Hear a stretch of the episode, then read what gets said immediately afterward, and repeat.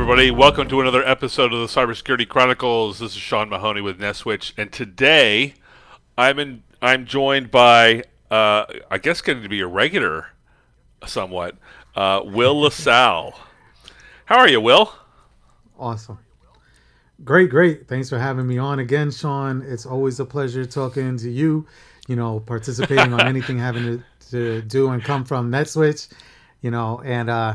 and talk about some great topics, man. And it seems like every time I'm on, we're talking about one company in particular. If we said the last time we talked about it was right after a T-Mobile breach thing, people would think we talked last week. Yeah. But it's been a while since you and I had a conversation. Last time you and I were talking, we learned that Will LaSalle's passwords were all about his favorite Puerto Rican dishes. Have you fixed that? No. Okay. No, because they're still. They're still secure, Most hackers don't use a Puerto Rican cookbook to spray passwords, but they do for your account. They're not going to do a brute force. Well, I changed. Remember in the Spanish language, so we have more than 26. 26 characters because we got the N with the little squiggly line on top. So that's all my passwords have that N, and I change out the O's for zeros. There you go. It more secure. There you go. I pass. The other thing was you're such a huge Star Wars aficionado.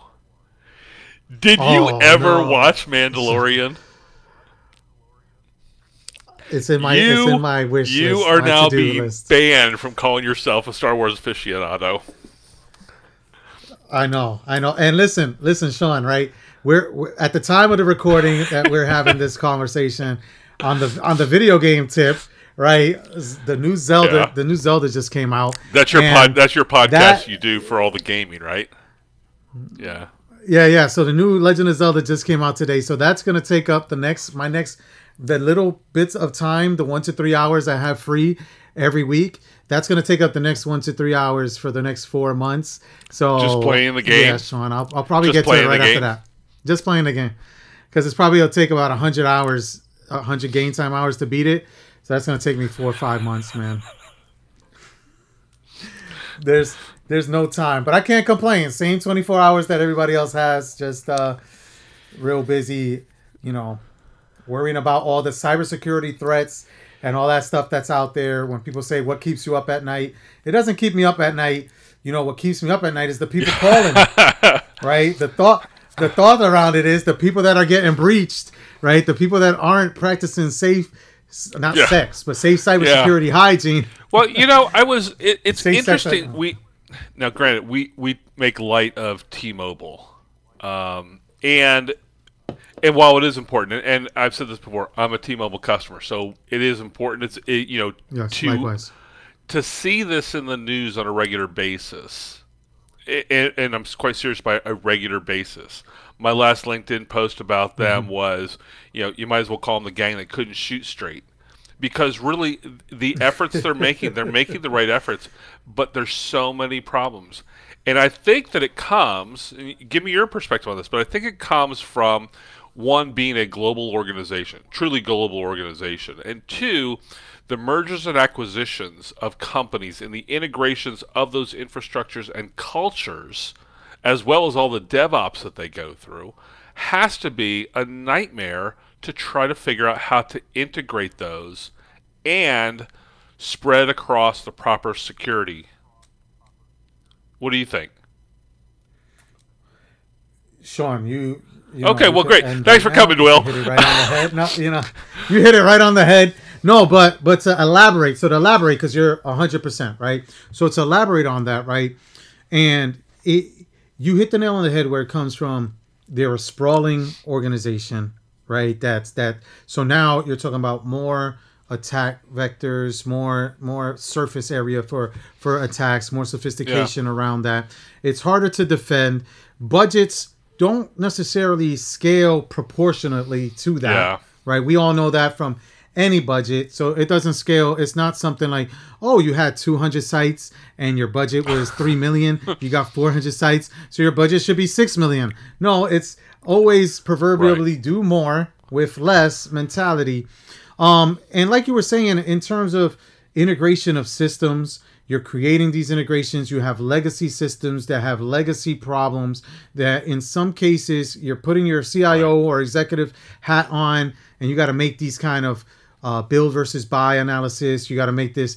It's cheaper to continue to support this legacy application, this legacy hardware, than it is to rip it out and replace it with a new one. Although we all know if you really quantify the ROI over the long term, it ends up being cheaper, and you avoid what the quintessential word here is risk. You avoid the risk, but no one, that's not sexy, right? That's not sexy to a bottom line. In the current economy where you see people where they want to get low hanging fruit, they want to get points to pop a stock, right? They'll sit there and say, oh, we're laying off 10,000 employees. And then we talked about this offline too, Sean. We're laying off 10,000 employees. Oh, by the way, the next line underneath is we're investing $2 billion in Chat GPT or, you know, Open AI. So it's like, well, whatever you saved over there, you're more than out. But it's sexy to say we're saving money, and it's sexy to say you're investing in the new hot technology that everybody knows is going to be hot. And by AI, we're saying artificial intelligence, not AI Allen Iverson, because I've seen a lot of funny memes lately where it's like, why is AI doing this? Why is AI replacing 200,000 jobs? And it shows a picture of Allen Iverson. I think anybody that watched him play might think there was artificial intelligence at work there too. Oh yeah, especially if you're talking about practice, right? We all know. You know, I was talking to somebody at T-Mobile recently on the security side, and they do have to deal with topics like they had to replace an appliance. The appliance happened to be located in Russia. Yeah. A global organization. Mm-hmm. It's in Russia. What do they do? Yeah. Do they ship one in and ship it back? Do they send someone carrying the appliance into Russia? Right now it'd be an American into Russia to deal with this. Not many Americans are willing to do that. Do they have a contractor go in and do this? How do they know it's being done without something being put on the appliance to listen in? Or to sit in on the network traffic, So there's so many different security considerations, above what so many of our listeners and certainly our customers that tend to be more the small and mid-sized businesses. These are not the things that they need to deal with. So, but it leads to the bigger problem, the issue that there are complex systems out there, and our customers are more and more becoming a part of that supply chain in which they are a part of that complex infrastructure in some way. They don't realize it all the time, but they are a part of that complex infrastructure, and they need to be doing the right things to secure their own organizations to be that good partner, that safe partner. Again, we get back to that safe sex cyber hygiene thing, but they need to be doing the right things. Yeah. And it, anyway, that's sort of where I see some things on that. They're an easy target. T-Mobile's an easy target to make fun of and things like that, but they do have a lot of complex issues to deal with. But you hit the nail on the head again, right? The supply chain is a big part of it, and a lot of current breaches, previous breaches, it ends up being that weakest link. We're saying a lot of cliches today, but it is that true, right? You're only as strong as your weakest link. And if your weakest link is in your supply chain, it's in your vendors, then that's a problem. And what ends up happening is, so you as wanting to a small, medium business, because we're picking on a big global, multinational organization, right? But their suppliers throughout the entire world, right? They need to be able to not be that weakest link in the chain. So they need to really take care of that cyber hygiene. And I think that's where they have to partner up with organizations like Netswitch, like Simplex, to be able to kind of have that cyber hygiene. But, and this is one of the things that I want to say, because people say, but how, right? This is where a lot of the countries, including the U.S. and a lot of these, whether it's a country enforcement, right, compliance or mandate, or it's an industry-specific enforcement or mandate, like a payment card industry, or, you know, where they're telling you, hey, these are best practices, these are things that need to be done, but we need to increase the unfortunately the penalties, not to be from a standpoint, but to kind of coerce people in a nice way into taking this stuff serious. Because we're picking back at T-Mobile. Listen, they're a shiny example, a big name. Another big name that was out there was Samsung recently too, where with AI and Chat GPT stuff, people were uploading IP and internal source code. So you go, people forget, Sean, that it's information security. Cybersecurity, yes, but it's information. We got to secure information. Old school passwords on notepads. It's the same thing if you're uploading some cool stuff into Chat GPT. That's IP that you just put there out onto the public cloud. You did the hacker's job for them. That's, you know, that was one of the things why companies were freaking out that their employees were using Chat GPT for certain things, and you know it. Yeah. But all of this, let me touch back on one thing you said. You mentioned Simplex. Sure. What is Simplex? So Simplex, that's a great. I thought you'd like that really tough, hard-hitting question. So Simplex is a cybersecurity SaaS product that simplifies risk. Right, that was a key word from earlier. Management for organizations saves them 75% spend on average, and it utilizes smart automation, AI, not Allen Iverson, but artificial intelligence, and integrations with their existing platforms. So a lot of things that you mentioned, right? It's what we try to simplify, the Simplex, and to make it just easier, where some of these dollars, like we said, budget dollars, can be used more appropriately for things like bringing Netswitch to do an assessment, right? So they can use them dollars to, once they've identified something in Simplex that's a gap because they've done a self-assessment, they could bring in someone like Netswitch to come in and do the remediation around that and improve that, all in accordance with the compliance, right? And in that single pane of glass, so those integrations with the platform like Sarah, to be able to have them get to that journey where now no longer the organization is a weakest link. But what it does for these organizations, and putting my CISO and executive hat on, it positions them as being able to be a strategic partner.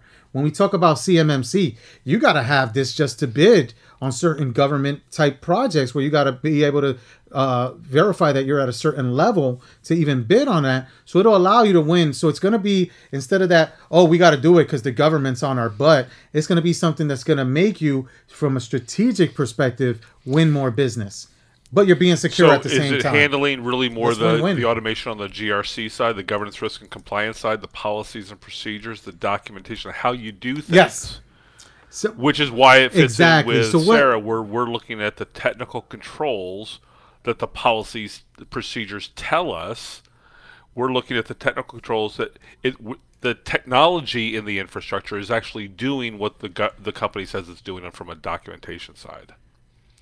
It sounds very complicated, right? and in some ways it is, but you know, we're seeing with automation how much easier that is to do, how much faster it is to do, and you're seeing it from the AI side of, and how quickly it can be done to customize for the environment, pulling from all the information it knows, and then your platform of aligning those risks to whatever frameworks or regulations.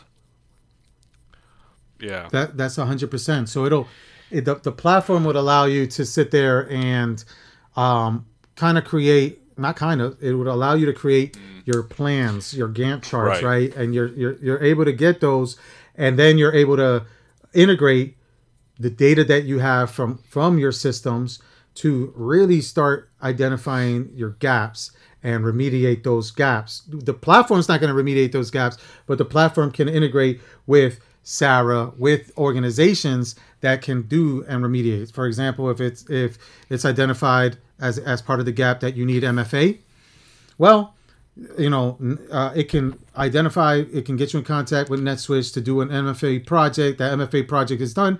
Now within the platform, you know, you've obtained this. When you try to obtain your compliance or have an assessor come in, they can come in and through the platform digitally, right, all in the cloud. They can come in and identify, look at your evidence, look at your proof of that, certify you right through the platform. And just to be clear, they call those artifacts. The assessors want to see the artifacts, which is really the evidence. And that's what we see is we're working with them as well as we can provide the technical evidence, the artifacts, and they're looking at the documentation artifacts for the part of that assessment. You know, we were recently engaged with a company in the manufacturing sector, and the only reason they started talking about cybersecurity from having really understanding where they are from a security posture was because one of their customers came in with a security information gathering questionnaire and wanted to ask, what is your security posture? What are your policies? What are your procedures? What are your technical controls? What are all these things? And their director of IT spent a period of time trying to answer all this stuff, and they were really struggling because network security is not cybersecurity. Just like, you know, your primary care physician is not your cardiologist. They're both doctors, but they're not cardiologists, and both cyber and network work in security, but they measure different things. And, you know, it's becoming more and more important as we're talking to customers like this, that they understand it's got to start from the top of the company down. The company leadership has to take it seriously that they want the company to operate a particular way.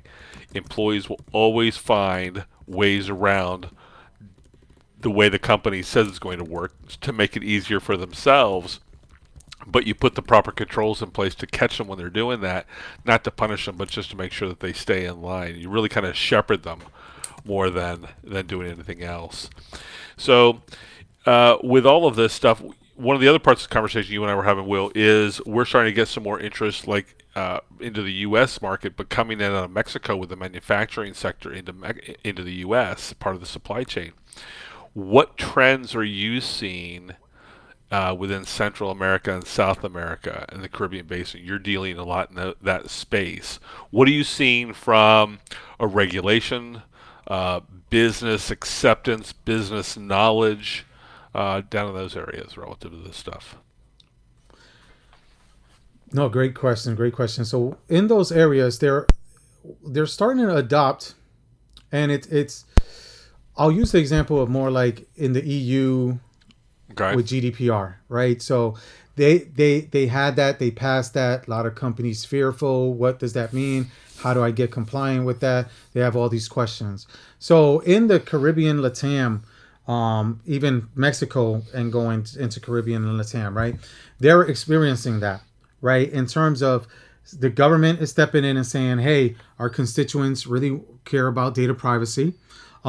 They're stepping in and passing certain compliances. So other countries have their equivalent of a GDPR, right? Jamaica, down in Brazil, you know, and almost all these countries that we kind of take for granted from that standpoint, but are, like you said, are valuable pieces of the supply chain, including they do business in North America, in the United States specifically. So now they're seeing, okay, we have to kind of abide by, as a supply chain partner, abide by CMMC. So what does that mean for us? As you know, in the United States, CMMC for small and medium businesses has become something of a, we don't have the funding, we don't have the money to do that. Like, we're a small, medium business for a reason. So there's creativity that's happening in the United States space. A lot of that is trickling down from that standpoint as well into the Caribbean and Latin America, Mexico markets, where they're saying, okay, we have our, but we don't have to abide by that, but we have ISO 27001, which is sort of similar, right? Or we want to do NIST-CSF because we sit there and say that we think that aligns because it aligns closely with that. So at least we have that framework. But like you were saying, if they are asked to fill out a security questionnaire and not be identified as that weakest link, they want to at least have something in place that kind of fits into the common protocols that would be with whatever it is that they're doing business with. Because them cybersecurity questionnaires, early on in my career, I spent nothing but time filling them out. I put it on as a resume bullet, right? Filled out all the security questionnaires. I was director of information security. And you get into a little you got your own repository, so copy paste from over here. Oh, here's an evidence over there. And we can help these organizations because they you know, the thing with those areas, they're behind us so much, right? In North America, we're a little spoiled. With them, it's sort of like they still use spreadsheets. And for us, that's something like maybe SOX compliance when it happened in the early 2000s, right? 2003, 4, 5 timeframe. We used spreadsheets. We used SharePoint, right? We had that kind of stuff. Then these GRC platforms started coming out. In North America, we're spoiled. In South America, they're sitting here doing that stuff with spreadsheets and bubblegum. And but they need to be compliant. They need to take cybersecurity seriously because these are all emerging markets, and they're going to have these same problems. A lot of the breaches we talked about, even in previous episodes, remember Equifax, they had that big breach, but then they had the breach in South America that happened like a few weeks after that put them back in the news. So they get kind of neglected. They're like our redheaded, stepchild or whatever like that. But we need to put some focus on there because our data exists there too. Especially Sean. When you're dealing with so many different applications that companies are bringing to their organizations to do certain things with the data. You're not always sure where those third-party facilitators are to get the application to do what it does. Where are they located? And where are they storing their data in order to manipulate the data or massage the data to give you actionable information back? You know, how's that being moved around? How's it being stored? What's their encryption policy? What's their access policies? Those are all important things to know. From a business standpoint, you mentioned the different countries are coming up with their own regulations. One of the things we've seen in the Asia Pacific region is that the countries are really moving quickly. Singapore, in particular, is moving very quickly in regard to cybersecurity laws, those that can operate in cybersecurity, data privacy laws. All of that is moving very quickly to catch up to where the US, Canada, and Europe are. The companies, though, are still lagging behind. They're not moving as quickly as the governments are to adopt this new mindset. Are you seeing the same sort of thing in the Latin American countries? Well, yeah, and a lot of it, to answer yes, right? A lot of it business fear. Is always going to be drawn, kicking and screaming to do the right thing many times because it is a cost line for them. But I think it's also fear. Fear, the cost, right? That's number one, right? That's the number one. But a lot of times it's also it's an excuse. I think the fear comes in because most places, their business practices, right, of that. Like you made a lot of mention, make sure that they have this in place. Well, all that is great, but if you got, if I sit here and I have everything encrypted, et cetera, and we talked about that Chat GPT model, right? But we have somebody there and it's real tough. I know there's software solutions and people are going to ping me on that. It's real tough and real easy at the same time to have somebody look over your shoulder and see the data right there that they're not supposed to see, right? To have somebody take a picture with their phone, so now you're talking about espionage and stuff like that, right? So there's always ways that data can still be exfiltrated. And if they don't have those kind of measures in place, then it's all for show. But a lot of this would be exposed from that standpoint, right? Because they'll sit there and say, or if they are truly audited, they can sit there and show that you don't have physical security. Your guys have secure passwords that they write on a sticky and they have it right on their laptop, right? And it got thrown out with the night's trash. So this kind of stuff is it exposes that stuff. And Sean, we both worked for organizations in the past on our way up through the careers where usually it's the people telling you like, we're going to enforce this, but don't enforce it to me. I don't want a secure password. I don't want my BlackBerry to be, to have this software or have this. I don't want MDM on my phone, right? I don't want you to see my stuff. Remember, there was that breach. So we go back to a breach. What was it? Ashley Madison or whatever it was, .com. There were a lot of executives with their executive emails that came up in there. So you know that thing with the MDM. It's we have a customer, and the CEO did one MDM on his device, but this dude loses his phone quite often, and he has. After the first couple of times, he said, "Okay, go ahead and put it on there, so we can brick his device wherever it is, and secure his information from that device." So, you know, it's there are simple tools out there that people need to know that are out there that, you know, if you're working with a group of people that you trust, which you know is hard to do nowadays, but there are things you can do to entrust people to secure your data in such a way that it doesn't come back to haunt your business or you personally. So I'll give you a quick story before we kind of, because you hit the nail on the head. Man, too. You think I'm a carpenter. If you don't physically nails.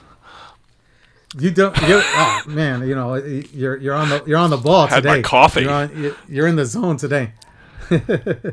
It's I had an organization where we have tight security, we have the whole nine. We have a guy that was and this has proliferated a lot in the last 3 years with people working remote mostly, right? You know, as opposed to before, so there was only a few people that worked remote. Everybody works in the office. Now this was still in an office setting. So we had the person that was the chief architect, head of development, etc., right? And he would sit there, you know, kind of quirky, always sitting in a beanbag chair on the floor, on his laptop, headphones on, you know, Beats by Dre, etc. And it was just, hey, that's the head of development. He's kicking butt. He's doing what he's doing. So hands off. So we always had our policies and everything like that in place. But now once we got some visibility into the network, we rolled out a proof of concept on a, at the time, brand new piece of technology called Darktrace, right? They're well established out there in the market now. So we identified Tor data. We identified VPN tunnels that were coming in. And what we identified, and this is the craziness, this is what I say with security. What we identified was that there was a VPN tunnel coming from, like you were saying, like Russia, Belarus, like Ukraine. I think this was either from Belarus or Ukraine. So the guy basically was sitting there all day, not really doing anything. He had a laptop and he had a desktop, but it's the head of development, right? So you're figuring he had a guy that VPN'd all day into his machine and wrote all his code. So he basically outsourced his entire job, was outsourced to this organization coming in. He spent most of the day on his laptop probably playing games and listening to cool tunes.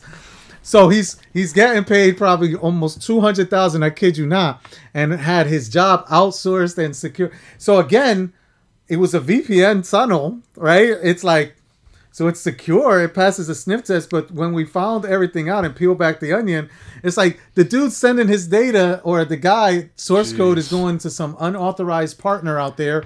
It's our integrity and reputational risk is through the roof now, right? Because if we tell somebody, no, our development is done stateside, it's not outsourced, it's not this, your data's not traversing, but it was going through a very secure tunnel, even Tor, to a guy over there doing the entire job and getting paid probably 1/10 of what this guy was getting paid. Wow. And crazy. You can't make this stuff up. This is like real life. And you're like, I don't know. You know, what to say there, you know, that's one extreme. You know, the other is you have your employees that do dumb things. They go on a company device. They go to someplace, you know, I'm going to pick on them. Facebook. They go to Facebook. They start poking around websites they shouldn't be going to. And it's one of the things we were able to demonstrate one of our clients is, and this was all part of the security awareness and education. Because we had the security tools, like you implemented Darktrace to find what's going on in our network. And all of a sudden you find this traffic that you didn't expect. You know, we're finding employee activity that we would expect because people are people. Mm-hmm. But it was just a matter of letting the employees know, hey, you're going somewhere you shouldn't be going, and letting them know that they shouldn't, reminding them they shouldn't be doing this on a company device. The company is looking at the activity from a security standpoint and noticing that their behavior is going to these sites. The amount of improper traffic that dropped after just the employees being aware that the company is monitoring its company's devices, it's just changing the behavior.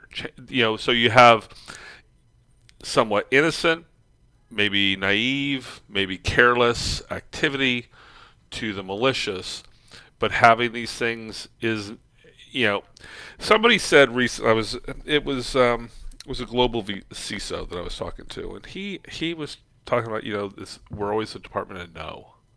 IT is always the department of no. Mm. And I said, that's one of the things that Stanley and I talk about all the time is how do we change the narrative? How do you change the narrative from being the department of no to being the department of be better? Don't be dumb. But even just, helping them, educating them that how this affects the company also affects them personally. If they do this at home on their company device, they do it at home on their phone, they open the same kind of risks to their own lives, to their own data, their banking accounts, passwords, whatever it is. That's important for them to understand. So,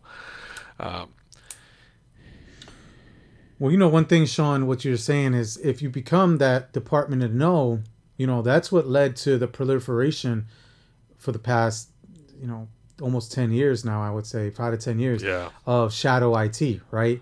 Because they turn around and they'll say, well, I'm going to do it myself, or I'm going to do this instead, because they'll go through the mantra of it's better to beg for forgiveness than ask for permission, right? So that leads to that. So now you create a problem for IT again with shadow IT, and you're going to have to support certain things because certain organizations, and this happened to me, now they become so dependent on something that came in through shadow IT that now you have to support it, and you realize that it does have security risks. So you instead of no, what I've learned the hard way, is to say yes, but, right?